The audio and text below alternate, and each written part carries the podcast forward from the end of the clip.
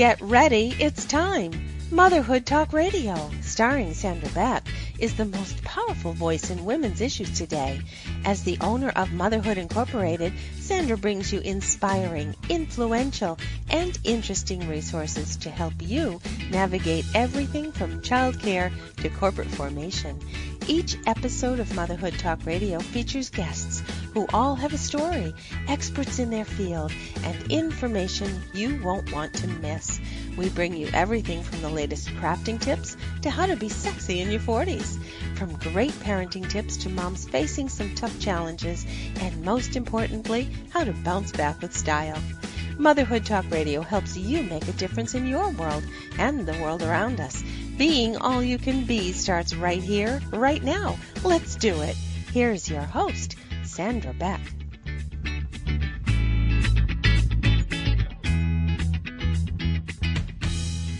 Welcome, everyone. Sandra Beck is off today. I am Robin Boyd with you today. I am so looking forward to my conversation with today's guest. Uh, Ross Malcolm Boyd is a musician, a composer, an educator, a podcast host, an audio engineer, a traveler.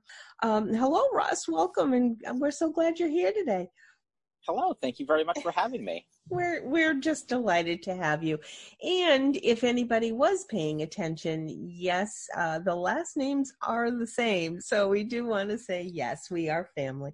Ross is yes. my son, and I couldn't be prouder. But you are a tremendously talented man, and this is one of the reasons why I wanted to have this conversation with you today, um, because there are so many things I think that your experiences have have uh, brought uh, to to your life, and I'm sure a lot of that can be imparted. So I'd love to have this conversation with you to share with our listeners. There's so much to cover.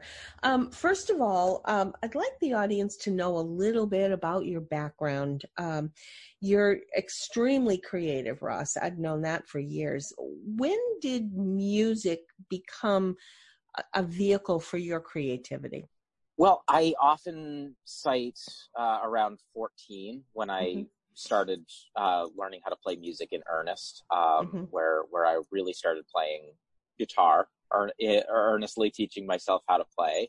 Um, but it's music has always been a part of my life. Music mm-hmm. was integral in our in our home growing up, from records that we listened to. Mm-hmm. Um, I, I distinctly remember uh, when we lived in Fremont, New Hampshire. So this was this was uh, pre fourth grade for me. Um, I I remember walking around the driveway just making up songs to myself. I distinctly remember that, and I remember uh, like there was an episode of Doug, the Nickelodeon oh, show yes. Doug, and there was Doug. an episode where they started a uh, a, a band and they had a, a song called uh, "Drumming on a Trash Can" or "Banging on a Trash," some something like that. And I remember just walking around the driveway, humming that to myself, and then making up my own lyrics, and then it like would spiral into just me coming up with with other other songs and ideas and it was long before i ever decided that music mm-hmm. was something that i wanted to do like you said like i was i was always creative i was always writing stories and drawing pictures mm-hmm. um, but music was just a constant in the background and i think that's mm-hmm. something that has become true throughout my life. I've done mm-hmm. a lot of different things uh, as an adult in my professional career, uh, mm-hmm. and and throughout all of that, music has been uh, music has been a significant part of that. Yeah, interesting. I think so many times people have a hobby that they find refuge in, whether it be knitting, crocheting, drawing, uh, photography, all of those arts or those hobbies that one turns to sort of to get away from the, the, the day in, day out. When or how did you decide that music should actually be a part of your career? I don't think I realized that it could be a career until my piano teacher, Patrick Lee Hebert, uh, mm-hmm. uh, uh, invited me to apprentice under him to become a teacher.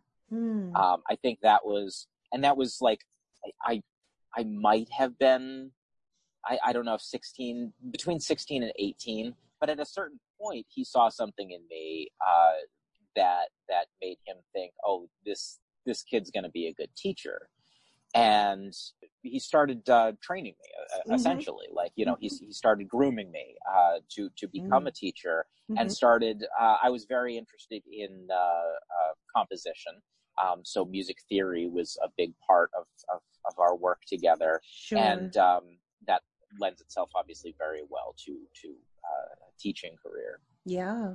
You are a natural educator. I mean, I remember you being young, um, teaching, helping your sister with homework. Mhm. Um, there were times that she, you could get through to her that nobody else could.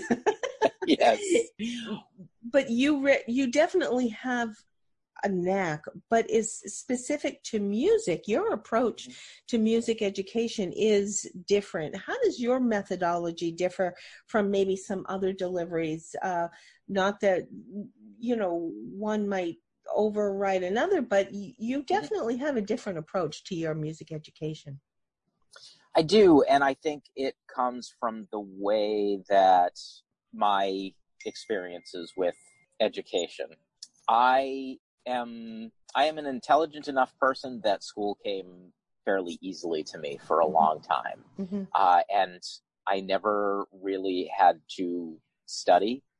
Really, you know, I, I understood concepts pretty quickly and and grasped them and was able to run with them. Um, and uh, it- not understanding something wasn't something that I experienced until around high school. Mm-hmm. Um, and high school, all of a sudden, particularly uh, biology, uh, and um, I was I was fine in math, um, but some some other some other subjects that required a little more effort, I wasn't prepared for, and I didn't I didn't know how to deal with that.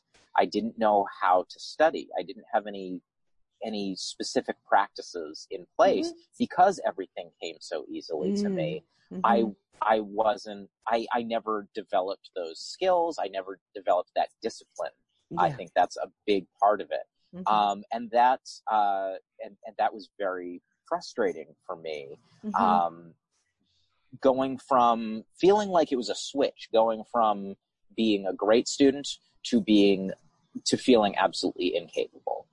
Um, and the I by the time I was in high school, I didn't feel like I was getting the kind of educational support that I needed. Mhm. Um, it was a relatively big school for Yeah. New Hampshire, Mhm. and uh, there were there was a, a large student base, and I didn't feel like I was receiving the attention that was appropriate to my particular needs. And it Mm. wasn't just to say that I was only feeling that in myself, but I was seeing that in other students as well. Sure. Um, whether it be the person who excelled and who was bored Mhm. and wasn't being placed appropriately, or Yeah. if it was somebody who was struggling, who was literally being dismissed by their teachers Yeah. uh, because they don't have the time to right. to explain this again. And that's incredibly frustrating. And that's Mhm. something that I never wanted anybody that I work with to feel. Interesting. Mm. And for a long time, I didn't think that I ever wanted to teach in a classroom or group setting because I Mhm. thought it was so important to work with an individual on their level and at Mhm. their pace. Mhm. Um, working through material that was going to be most beneficial to them at any given time. So Mhm. my teaching approach has been very flexible and very meticulously crafted, sometimes spontaneously, Mhm. uh, uh, to to the individual, um, and that's that's something. Even as I have uh, grown a lot as a teacher and learned, you know, new new new techniques, uh, I've I've gained new understandings of Mm. how to communicate with people, from young people to old people, uh, and uh, but that that that commitment to the individual is still so so important to me. Mm, hmm It is evident because uh, so many times I would see you come uh, back from a lesson and you would take a song that that student liked and revamp it and rewrite it and rewrite chords for them so that they'd be able to then play the song they liked, not necessarily the song that was the next song in the rote book. It was something Right. that they're going to relate to um, which obviously helps that student with desire. Yeah, and I think well, I think it's it's something that I do. I think it's something that a lot of private music instructors will do. You know, mm-hmm. they'll they, you know uh, teaching song by song as opposed sure. to teaching out of a out of a particular uh, methodology. Mm-hmm. Um, but what I would try to do that I think is different than what a, a lot of other folks would do. I would get a lot of students who who uh, say, "Oh yeah, my old teacher taught me this," and, and would mm. show me would show me a song, but they wouldn't understand any of the concepts within yeah. the song. They didn't kind of get any any greater greater meaning from that. Yeah. So what I would try to do, especially when I was rewriting uh, music or, or arranging music for students, and I still do today, is I try to center it around a particular concept that we can get out of that. Almost, almost trick. I've, I've been accused of tricking people into learning. so I will, I will kind of, uh, you know, uh, build, build a lesson around, around that, that piece mm-hmm. or a section in that piece. And, and, you know, you put this finger here and that finger there, and then you sure. do that. And then you, and then, okay, now, now do it like this. Okay, now again, but this time go like this. And all of a sudden, um, you know, I'll, I'll say, and now you're playing in, you know, in in this way and they're like oh i didn't even realize that yeah huh. yeah I read an article with a guitar instructor. This was this was many years ago, mm-hmm. um, who said he never decided when to, or he never decided to start teaching music theory from any point. He would teach until the student inquired, "What? Why does that work? Like, there's not a there's not a G sharp in the key of C. Why does the E chord work in this song?" And then he would answer that question and question. and and address it as as that curiosity was piqued rather mm-hmm. than trying to instill curiosity from the beginning yeah yeah um, and even though i i i don't uh i don't make it a point of of you know not planning out some little bits of theory yeah. throughout um i i definitely think about that that yeah. approach a lot um never trying to offer someone something that they don't want. Mm-hmm. Um, I, I want my students to be the best, the best that they can be based on what they're trying to do. I think that's extremely important. And that's a lesson that I had to learn really early on that mm-hmm. music is my life and it is my passion and it's the only thing that I want to do, but it's not the only thing that everybody wants to do. Yeah. And that it's okay if all you want to do is is learn three chords and learn as many songs as you can with those three those chords three because chords. it makes you happy. Yeah. Like that is absolutely valid and it's absolutely something that makes me happy to do for people. Yeah. But it took me a while to accept that that's wait, why are you taking lessons? If that's all you want to do, why mm-hmm. why like you should know this though. But this is cool. and I'm like, yeah, it's cool to me, but it's not yeah. gonna be cool to everybody and right. that's okay. Right. I'm looking for endings in all these beginnings. False starts and failures gathering dust. I look at my collection, this monument to something that made sense in dreams but faded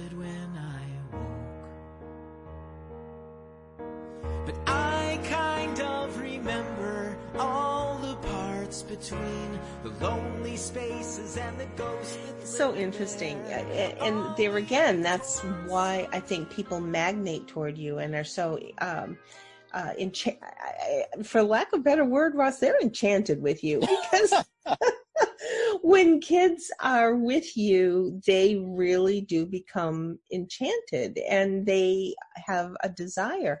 And I know I have heard eh, because we do have a small town and I've often heard from people who had been your students. They said, Oh my gosh, we never had a teacher like we had with Ross. He was just amazing. So it, it really, knowing that you have left that kind of influence with people has to be very rewarding. It is. It is. I, and I sometimes I have to remind myself of that because it's very easy to get bogged down in mm-hmm. whatever whatever thing I'm not accomplishing now. Yeah. Right. I think yeah. we, I think we can all feel that where uh, it, it feels like oh, I've been working so hard and I haven't done anything. I haven't I haven't gotten to this next thing. I'm yeah. I'm so close, but I'm not getting through to this group or whatever yeah. whatever it happens to be. and it's easy to forget about the things that you have accomplished or the lives that you have changed. Mhm. Um, and and it's it's nice to be reminded of that every once It in a while. So is. thank you. It is. now, you have been teaching virtually long before our country has had to move toward a more virtual world. Uh, you've been doing this very successfully, you and your wife. Um, has what advantages has teaching virtually given you? One of the big uh, advantages uh, coming from New England, Mhm. uh, it snows, yeah. and the like the winters are brutal. and when you're teaching privately, like as, as as a student, like not having to go to school and getting a snow day, that's a great thing. yeah. But as a private instructor who depends on that income, it's yeah. like, wait a second, snow days aren't so great. yeah. So because of that, because Mhm. of because of oh, it's a snowstorm, and and and whether or not it's like oh, we don't like we want to come to our lesson, but we don't know if it's we don't know if we'll be able to. If the roads if the roads are clear, we'll be there. Mhm. Um, and and I would often think to myself, let's just go online. Like let's just use Skype. Mhm. Um, and it's something that uh, came up a lot when I was living in the northern part of New Hampshire, Mhm. uh, up up in the mountains where uh, the winters are especially brutal. When we were up there, when we were living in northern New Hampshire, we were faced with other problems. Uh, Mhm. the infrastructure of internet uh, Mhm. is not as strong in those more rural areas and in Sure. a lot of rural areas across this country. Mhm. So while it has its benefits, and and uh, when we decided we were going to start travel uh, Mhm. full time, and we were uh, we bought an RV, and in 2016 uh, we we hit the road, and we've been living and performing and teaching uh, on the road. Kind of setting ourselves up, we knew that we were going to be uh, teaching remotely uh, when we when when we closed the physical studio in 2016 and decided to head out on the road, we knew that this was going to be the plan. We were going to we were uh, we had a, a a number of students who had who had just like kept on with us. It's okay. We're going to transition to Yeah. online. We did a bunch of tests before before the physical studio officially closed, and things were working out great. And we hit the road, and uh, and we've been teaching that way ever since. Uh, it is it is wonderful. It is wonderfully freeing for us. It is wonderfully freeing for uh, for a lot of our students. It's it's incredible to be able to do something like this wherever we are uh, without a lot of the impediments that uh, that having to show up at a certain place at a certain time Sure. uh, can can can produce. So yeah, in a lot of ways, when when things shut down, not a lot in our lives, in particular, ha- had changed Had because we had already built that life for ourselves. yeah. Uh, so we're very fortunate in in that sense, and and I think both Jamie and I have been talking to people. I know I I reach out to a lot of folks, uh, a lot of other uh, music instructors who Yeah. who had questions about like moving to virtual Yeah, lessons. How do we do right. this? Right. Um, so talking to people, and and of course, it's not just musicians who who have to, you know, are music teachers who have to deal with this kind of thing, but Mhm. other other people find benefit from sure. from some of those tips. Yeah. Sure. I, I want to uh, let listeners know if they are interested in more virtual lessons to go to tinyvillagemusic.com because that's where they can find Ross Malcolm Boyd and a lot more information about uh, virtual lessons as well as Mhm. many of your other um, avenues as well. Interesting. This is a good segue because I wanted to ask you about the Ross and Jamie adventure. Yes. you, as you said, have been traveling with your wife um, across the country since 2016. Bag and baggage, you packed up the the the house uh, in a storage unit and have been on the road since 2016. How did you prepare for this kind of life changing decision? This is huge. This was huge. It was, uh, and it was it was a lot of work leading up to it. It wasn't it wasn't a, a decision that we, we said, okay, we're going to do it, I know. then, I and know. then do it. We had the talk. Uh, it was it was a couple years before. You know, we'd been having conversations about downsizing, about find like when we when we settle into a house, it being Mhm. a small house. Mhm. Uh, we wanted a fairly small footprint, and I had been talking about wanting to tour uh, and and to travel and to take my original music uh, outside of, of New England. Uh, and we we had been we had been discussing different ways that that we could make that happen. Um, and uh, and Jamie literally had a dream that we bought a used RV and started touring and and living out of the RV because we couldn't she couldn't afford to just send me out and and and let me do my thing. Yeah. And uh, so that was that was the inspiration. It was it was it was literally a dream, and uh, we planned for a long time, both uh, figuring out how we were going to work, plotting courses, Mhm. uh, figuring out uh, any all all of the things that we might need to know about uh, living in an RV. Mhm. Um, Jamie did extensive research uh, and continues to do so, and to write about said research at rossandjamieadventure.com. Mhm. I'm glad you added that because yes, I wanted to make sure we do that.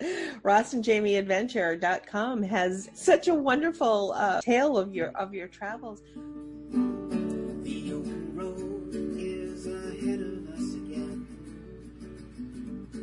And it's leading to a place we've never been. A dozen maps and not a single one can tell us what to do. But that's okay, cause I like getting lost with you. There is no destination save for what we find as we travel all across the countryside. From the white to rocky mountains till we reach the ocean blue. I'm never really lost as long as I'm with you. Was the adventure itself the desire, or was there an end goal that is your desire? we knew that we weren't finding what we were looking for in life in New Mhm. Hampshire, Mhm. um, particularly in the arts communities. Mhm. Um, we we just weren't finding that place that that was right for us between theater companies and bands and so forth and so on.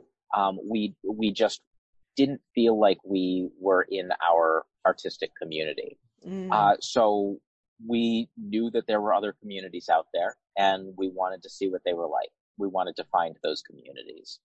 So, uh, that was, that was a big driving force and a big conversation. Like, obviously we want to travel. That's uh, something that's always important to us.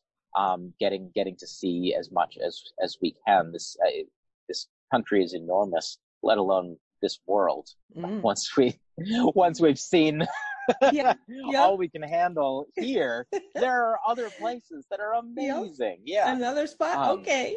Let's yeah. And and that's wonderful and I think that that that travel uh, informs us as human beings as well. Mm-hmm. Um getting to experience people who live in a different way than than we grew up living, whether it Sure. be the the the, the, the culture, the food, the climate, Yeah. you know, all all of these all of these things um, can can have a, a fairly significant effect on on how people live their lives. Um, and it, it's really uh, eye opening to to get to see and experience some of that in in our travels. And I think we're both very uh, interested in in personal growth in that Mhm. way. That that uh, a, a lot of the answers are beyond us, um, You- and going for that. you always had an explorer constitution, if you will. I can remember you as a young boy.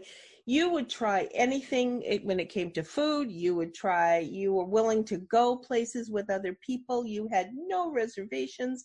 You were one of those kids that, yep, I'll try it. Yep, I'll try it. So it's obviously transcending in, into your adult life in that you are an explorer because the fact that you are not only just willing to go oh sure we'll go over here to to wherever. The point is is that you are sopping up like a dry sponge in a pool. Uh everything there is along the way and your propensity for for uh, taking that all in and then evolving it into more of your artistic growth is just phenomenal. So what a gift. Yeah, it it certainly is. I I didn't I didn't think that this was possible. Like even just yeah the the concept of touring, like the you know kind of a, a big part of why we were having these conversations in the first place um, was just so so cost prohibitive, Mhm. and I did not think that it that it was possible to do that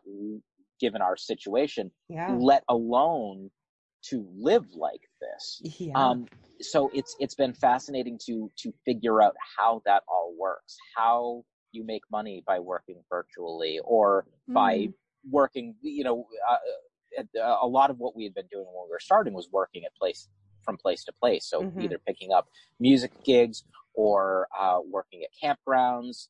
Um, you know, picking up jobs along the way, Mhm. and that kind of turned into okay we'll build websites or uh, we'll teach courses or whatever the case may be it's it's it's grown um, Mhm. in a lot of interesting ways it really i has. didn't think that this was i didn't think that this was possible Yeah. uh, and the fact that it is the fact that we figured it out it feels like feels like a weird secret like like oh did we un- we uncovered something. This is yeah. this is amazing. I can't believe it. It feels like we're cheating somehow.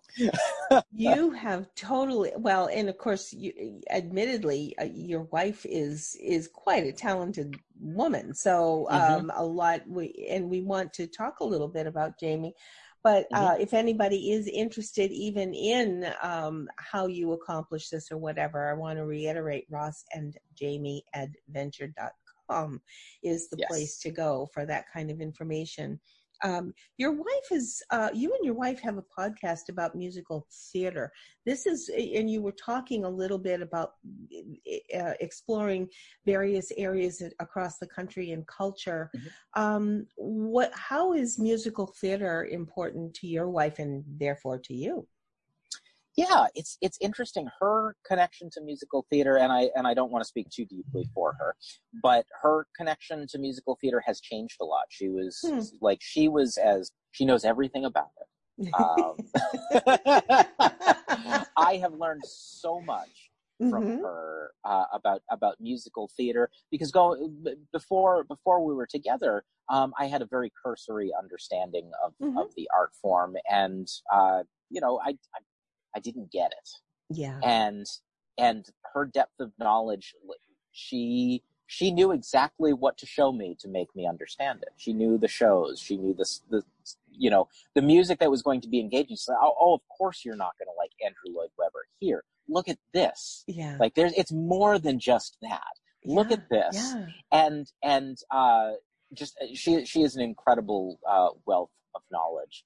And she had a musical theater company she she had uh, gone to school for music she Mhm. uh, uh, worked for a children's touring company, uh, and uh, she came back to New Hampshire and started her own musical theater company, and that went on for for a number of years. Mhm. Um, the focus was offbeat, lesser known. Uh, Yes. uh, musical musicals because there's a lot out there that we don't get to see. People like me who like I, I know Disney movies and and I you know, Phantom of the Opera, I guess you know, like the the, the very the, a, a lot of surface level stuff, and it's so much more than that. And uh, uh, the history of musical theater was something that she was very passionate about, and not only explored that in our main stage shows, but in her series of concerts uh, Mhm. that that the theater company did. Uh, which was very focused on the history of musical theater and the story of musical theater in a given year uh, with the context of the culture that was happening around it at that given time. Yeah, I love them because I learned so much too. Yeah, absolutely. It, it was it was a wonderful series. Uh, Mhm. Something wonderful I missed is Mhm. what it was called, uh, and um, it was I I cannot think of anything more Jamie than that series. You know, it is it is tying together things that she is most passionate about: musical theater and history, and it was really really wonderful. She's a, a an extraordinarily talented and intelligent woman Mm. uh, who is extraordinarily accomplished, and uh, uh, I I can't sing her praises enough. Do you want to drop the plug for your uh, podcast? Your um, well, so so that's uh, that's the thing. As we as we move as we move on, like the, the Mhm. next the next part to that story is is when we when we decided that we were going to start traveling, uh, Mhm. and we were going to uh, look for look for a new place to settle down. We had a list of things that were important to us. So Mm-hmm. music community, uh, the local theaters, so forth and so on, uh, that were that were on our list of priorities. And as time went on, Jamie was realizing that musical theater wasn't necessarily at the top of that list. She's like, I don't I don't know if this needs to be on the list. I don't there there are a lot of things about that that I don't miss anymore. That I Mhm. that I don't need as part of my life. I'm not I'm not deriving the same joy that I used to from that. So that's kind of become a less important thing. And that's okay. We still want to be in a community with a strong arts, Yeah. you know, uh, focus. So naturally that's going to be involved. Mhm. But her specific connection to music, musical theater in the way that she had been connected with it before, um, is, isn't as big a part of her life now as it was then.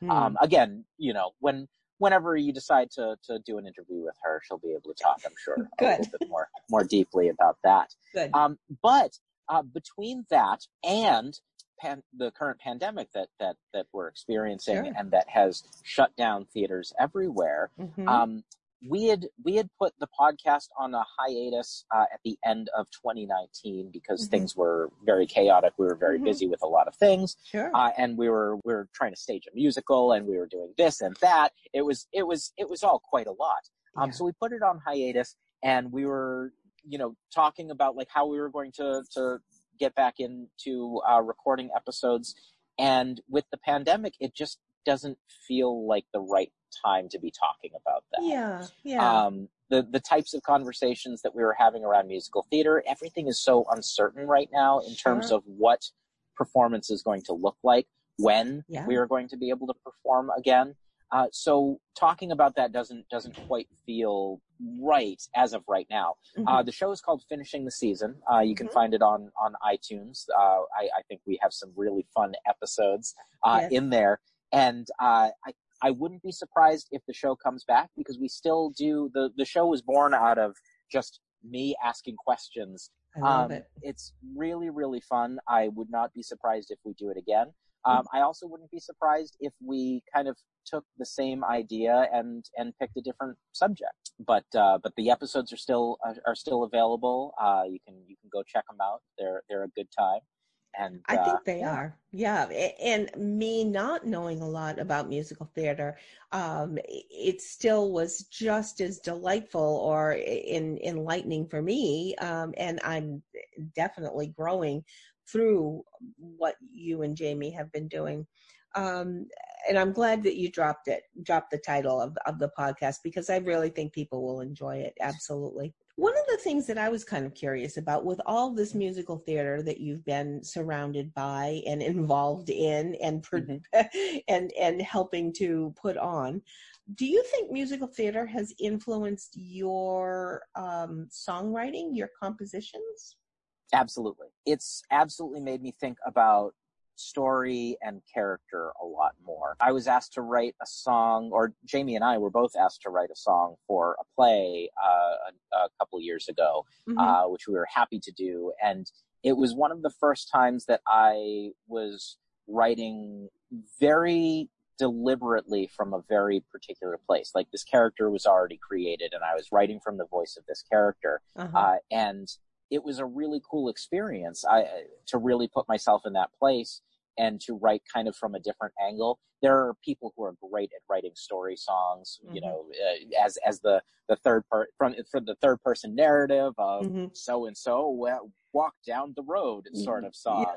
Uh, and I've always been uh, my most of my songwriting has been uh, more introspective Mhm. uh, and and usually from the first person perspective and singing out. And sometimes I will be embodying, I will be writing about somebody else through the first person. But that's that's been my comfort zone. So both the idea of writing for other people or other characters and that experience of of being asked to specifically write a song for this play uh, contributed to to that kind of growth and that that Mhm. uh, uh, shift in songwriting and to challenge myself because you get settled into what's comfortable and you you- it's it's easy to write in a particular way it's like okay yeah i've got i've got my quirky songs like these these work this is this is what i do oh Yeah. that's not what i do so i'm not going to worry about that and then it's like I could do that. And Mhm. you try, and it's like, I have to practice with this again. Okay, so and then you you kind of you you kind of have to go back to that. Like, Mhm. all right, we're gonna start from scratch. I was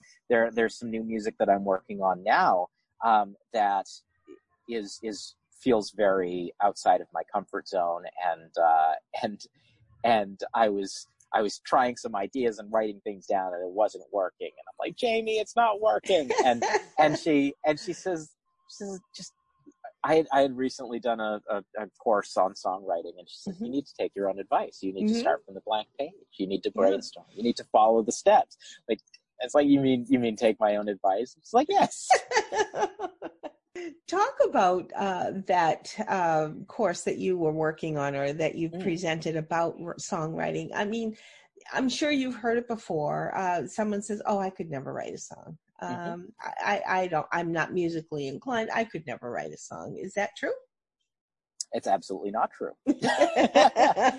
Anybody can write a song. Um, really? Okay. How? so I think one of the things that kind of gets in our way uh, is ourselves uh, when we're when we're thinking about being creative because a lot of creativity in in America is tied to commerce. Hmm.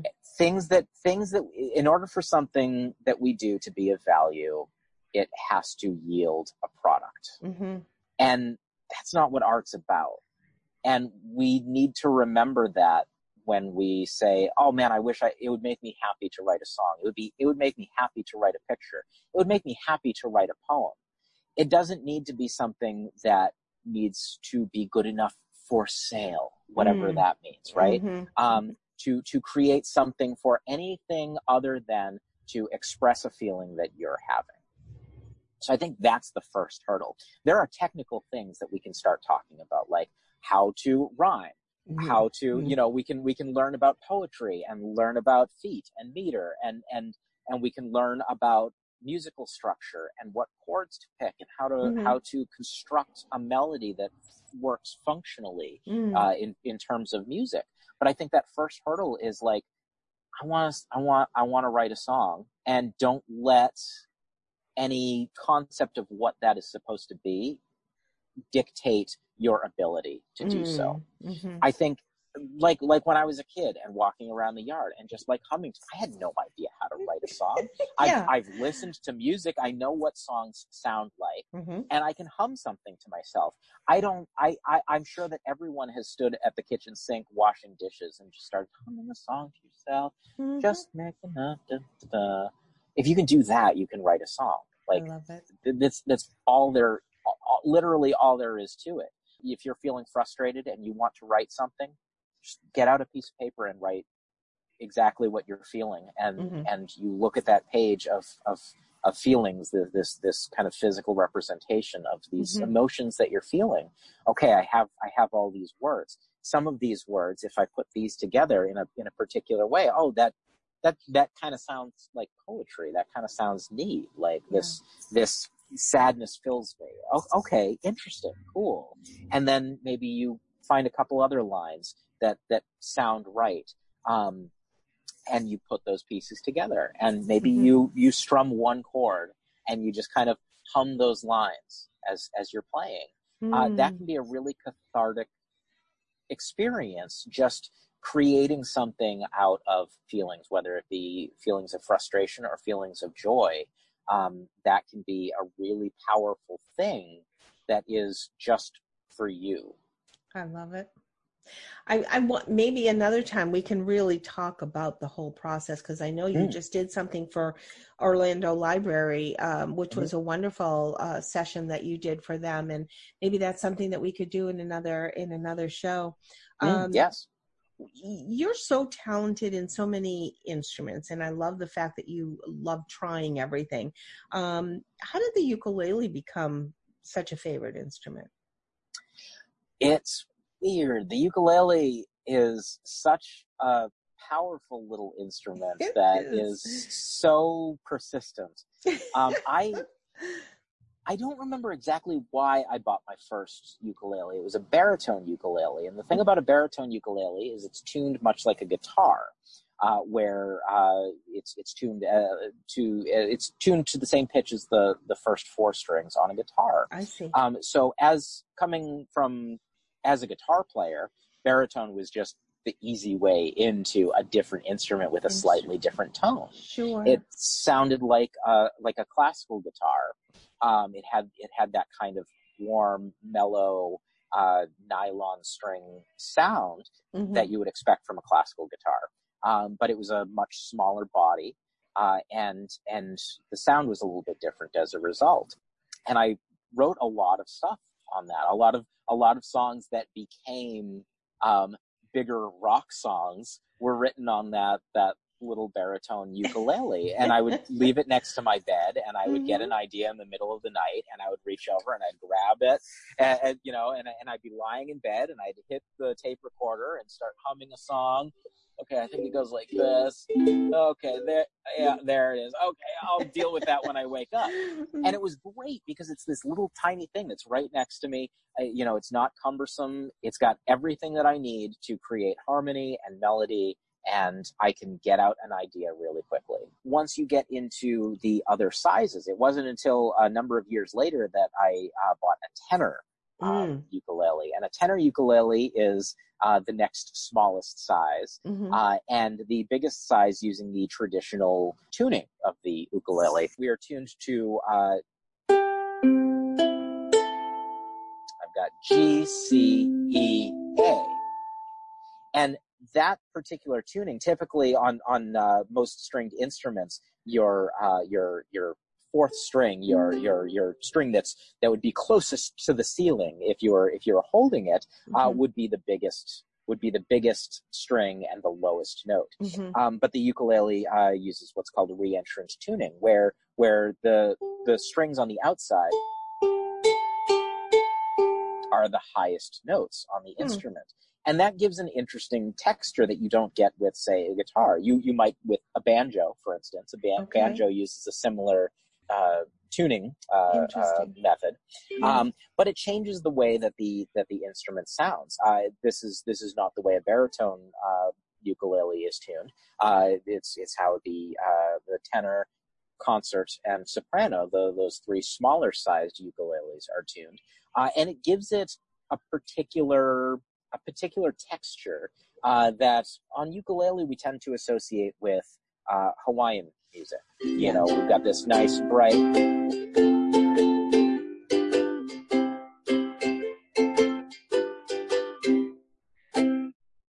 That we might uh, associate with a particular style of music. Mm. Uh, it was uh, on our honeymoon that I bought the tenor ukulele, and we were in uh, Canada. We were in uh, Nova Scotia, and it was just it it just called to me, and it's like, yeah, I've been I've been thinking about the ukulele a lot, and and you know I've been I you know the my my baritone is is all well and good, but it doesn't have that particular sound that this has. And at that time, I had already been exposed to uh, ukulele players like Jake Shimabukuro and uh, Israel Kamakawiwo'ole, or Mhm. is as as is Mhm. easier to say, and um, countless other uh, ukulele players. Um, I was a little less familiar with the likes of Tiny Tim and uh, Mhm. Arthur Godfrey and, and some Mhm. of those those classic uh, pioneers of the Hmm. instrument. But it was it was definitely something that's like, oh, there's there's something going on. There's there's uh, there's a sweetness, there's a sound to this instrument that I am really interested in.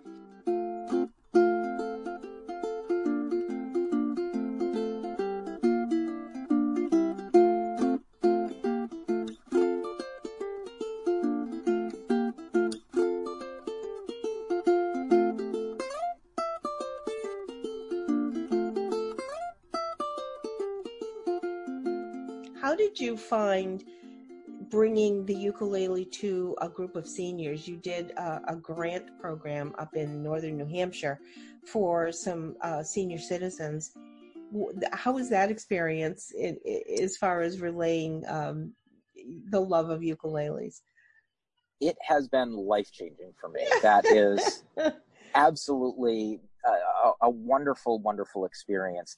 It's interesting how, how, how my student base has changed over the years. When Mhm. I first started teaching, I was teaching Mhm. uh, a lot of young students when, when I was beginning. And uh, by the time I moved to northern New Hampshire, by that time in that community, uh, it was a lot of adults. I had I, I was teaching I was teaching uh, younger folks as well, but Mhm. I had a really a, a really significant portion of my student base was adults, and it was a really interesting shift for me because I'd always had some adults, but it was never the core of my audience, uh, and I found that I really really enjoyed it. Um, teaching adults can be challenging, and I think learning as an adult can be challenging because you are a grown up and you already know how to do things Mhm. and not knowing how to do something as an adult can feel very frustrating especially when you're you know when you're approaching these rudimentary exercises that can be that can be tough for a grown up to handle um, and to again get over themselves same way Yeah. that we were talking about songwriting so i found that challenge uh, and and that experience extraordinarily rewarding finding these kind of secret abilities in these people who didn't think that it was possible at my age to do to do I couldn't do that. It, I'm I'm far too old. And you know, and and kind of taking that the next step when I got the opportunity to teach uh, a, a group of seniors, it was so incredibly powerful. We had people from a, a wide range of backgrounds um, Mm. and and a wide range of physical abilities. You know, Mm. as as as we get older, things stop working the way that Mm. they used to, and we had folks, you know, struggling with arthritis, being able Mhm. to hold the instrument, Mhm. um, and uh, it didn't matter what background you came in with, Mhm. what what physical impediments you might you might be struggling with going into this. It was less about that and more Mhm. about getting together and singing some songs, and that's what the program was was focused on. It was it was it wasn't just focused on uh, okay, we're going to learn how to play this instrument. It was more about community for for the seniors, like some sort of artistic way for people to get together and communicate and share and bond in in in a community, like Mhm. really creating something. And one of the most magical things about that is seeing how many groups that I have worked with over the years ha- are still getting together every week, have started their own ukulele groups. I uh, love that- it. I, I, I, I joke that I've, I'm creating a, a ukulele army of northern New Hampshire, where just just groups have, have, have spawned, and it's and it's just wonderful to see this passion that that was already there in them. Um, Mhm. They just needed to figure out a way to express it. It's still like I, I look forward to when I can do that again with people because it it is just such a great feeling. like I said, you you as a mentor and an educator are infectious and it just it really did blossom up there as as many other areas. What's something that you've learned about yourself being on the road that you didn't know before? Didn't know that I could do it. I Mhm. think physically, like, I didn't realize that I would be capable of doing it. I thought that I would go nuts before too long. We had, when we had set out, we said, okay, we're gonna, we're gonna do this for at least a year and then we'll reassess at the end of the year because, you know, we, we knew that we were going to face challenges Mhm. and we didn't want to get bogged down like two months in. Oh, this broke or we gotta, we gotta, we have to replace this again. Oh, Mhm. and we didn't want to let that inform our uh, Mhm. about about what we were doing. We wanted to make sure that we were giving it a, a, fair shot. Um, so a year in, I, and, and I was thinking, okay, we'll do this for a year, maybe we'll do this for two years, but I don't really see this working out. Mm, I don't know. And uh, and the year mark comes up, and both of us were kind of like, oh, oh yeah, it's been a year. Okay, yeah, yeah, we're still going, right? Okay, yeah, we're still Okay, going. Okay, fine. cool, yeah. um, that that is a is is a really big thing. I also learned. I'm still learning how I work. Mhm. Um, what is important to me to to create a good workflow, to Mhm. create that work life balance. Mhm. Um, it's it's something that I'm that I'm still learning, but I think I'm learning how to work more effectively Mhm. and a lot of this I'm learning from from Jamie. She's very self-aware and and is is doing a very good job of compartmentalizing work and not work. Mhm. And it's a conversation that we have a lot, but being able to enjoy our lives while still getting our work done, Yeah. essentially. Yeah.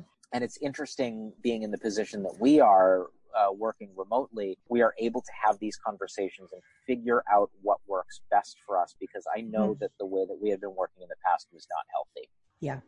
Interesting that it took you going on the road to find that because I think that um, concept is good for anybody, no matter what your uh, agenda is, whatever your work is, whatever your environment is. But having it come to you because you were on the road, and I think leads to my next question what's been the biggest tip, I guess, for lack of a better word?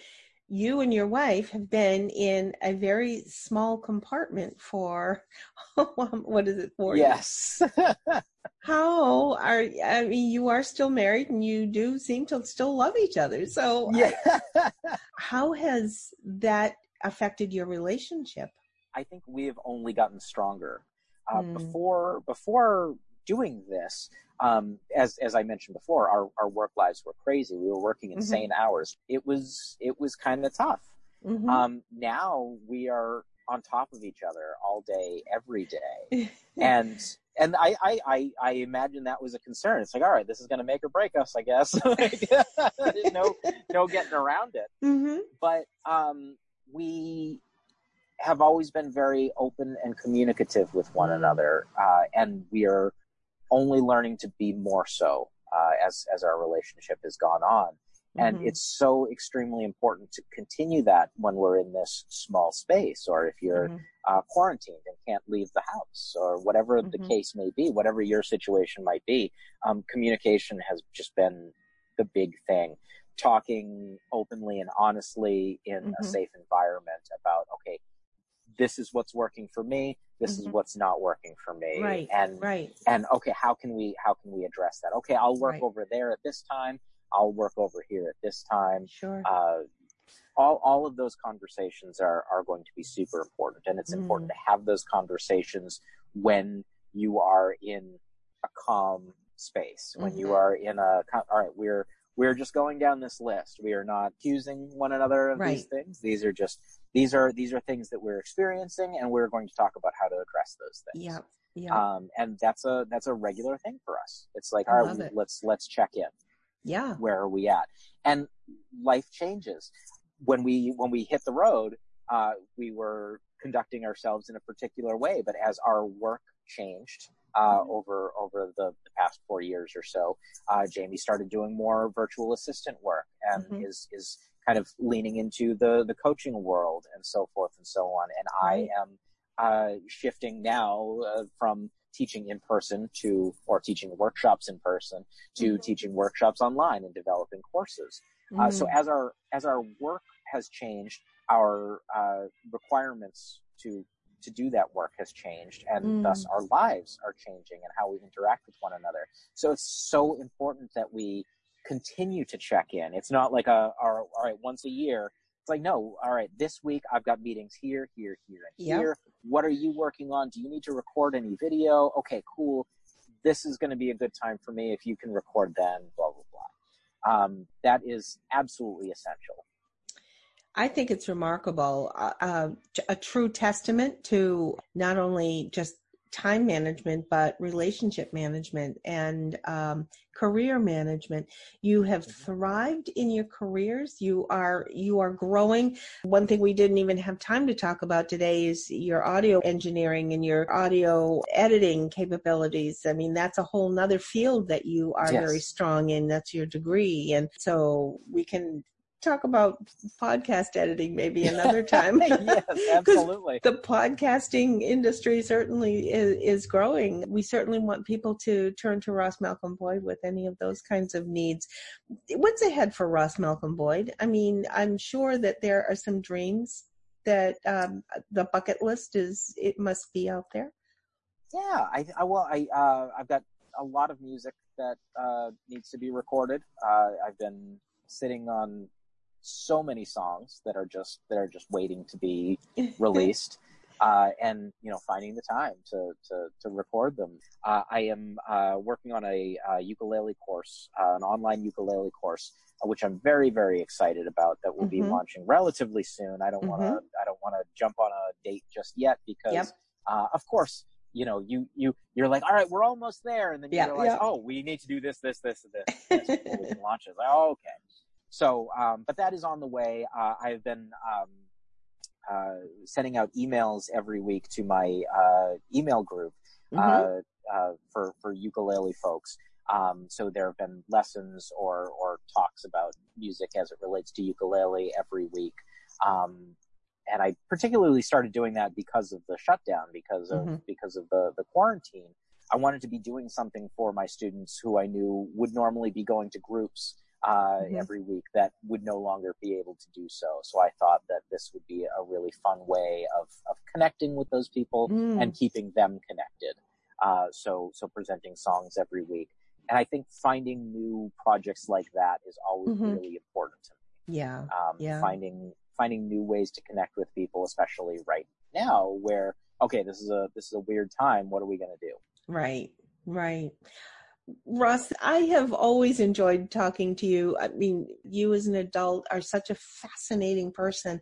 Um, and I just want to reiterate all of the, the websites, tinyvillagemusic.com, military families or people that are in inclement weather or people whose lives are just so busy and you don't have time to drive 45 minutes consider some virtual lessons because this is such a delightful way to uh, bring music into your children or even you as an adult, your lives. Ross and Jamie Adventure.com to learn more about your travels and, and how one even it gets to that point to bring your career on the road. So much to learn from you, Ross. And, and thank you for taking this time with me today. This has been wonderful. Thank you for having me. It has been wonderful. Sandra Beck will be back with you again, as will I, Robin Boyd. We thank you for being with us. We look forward to seeing you again. Take care and thanks.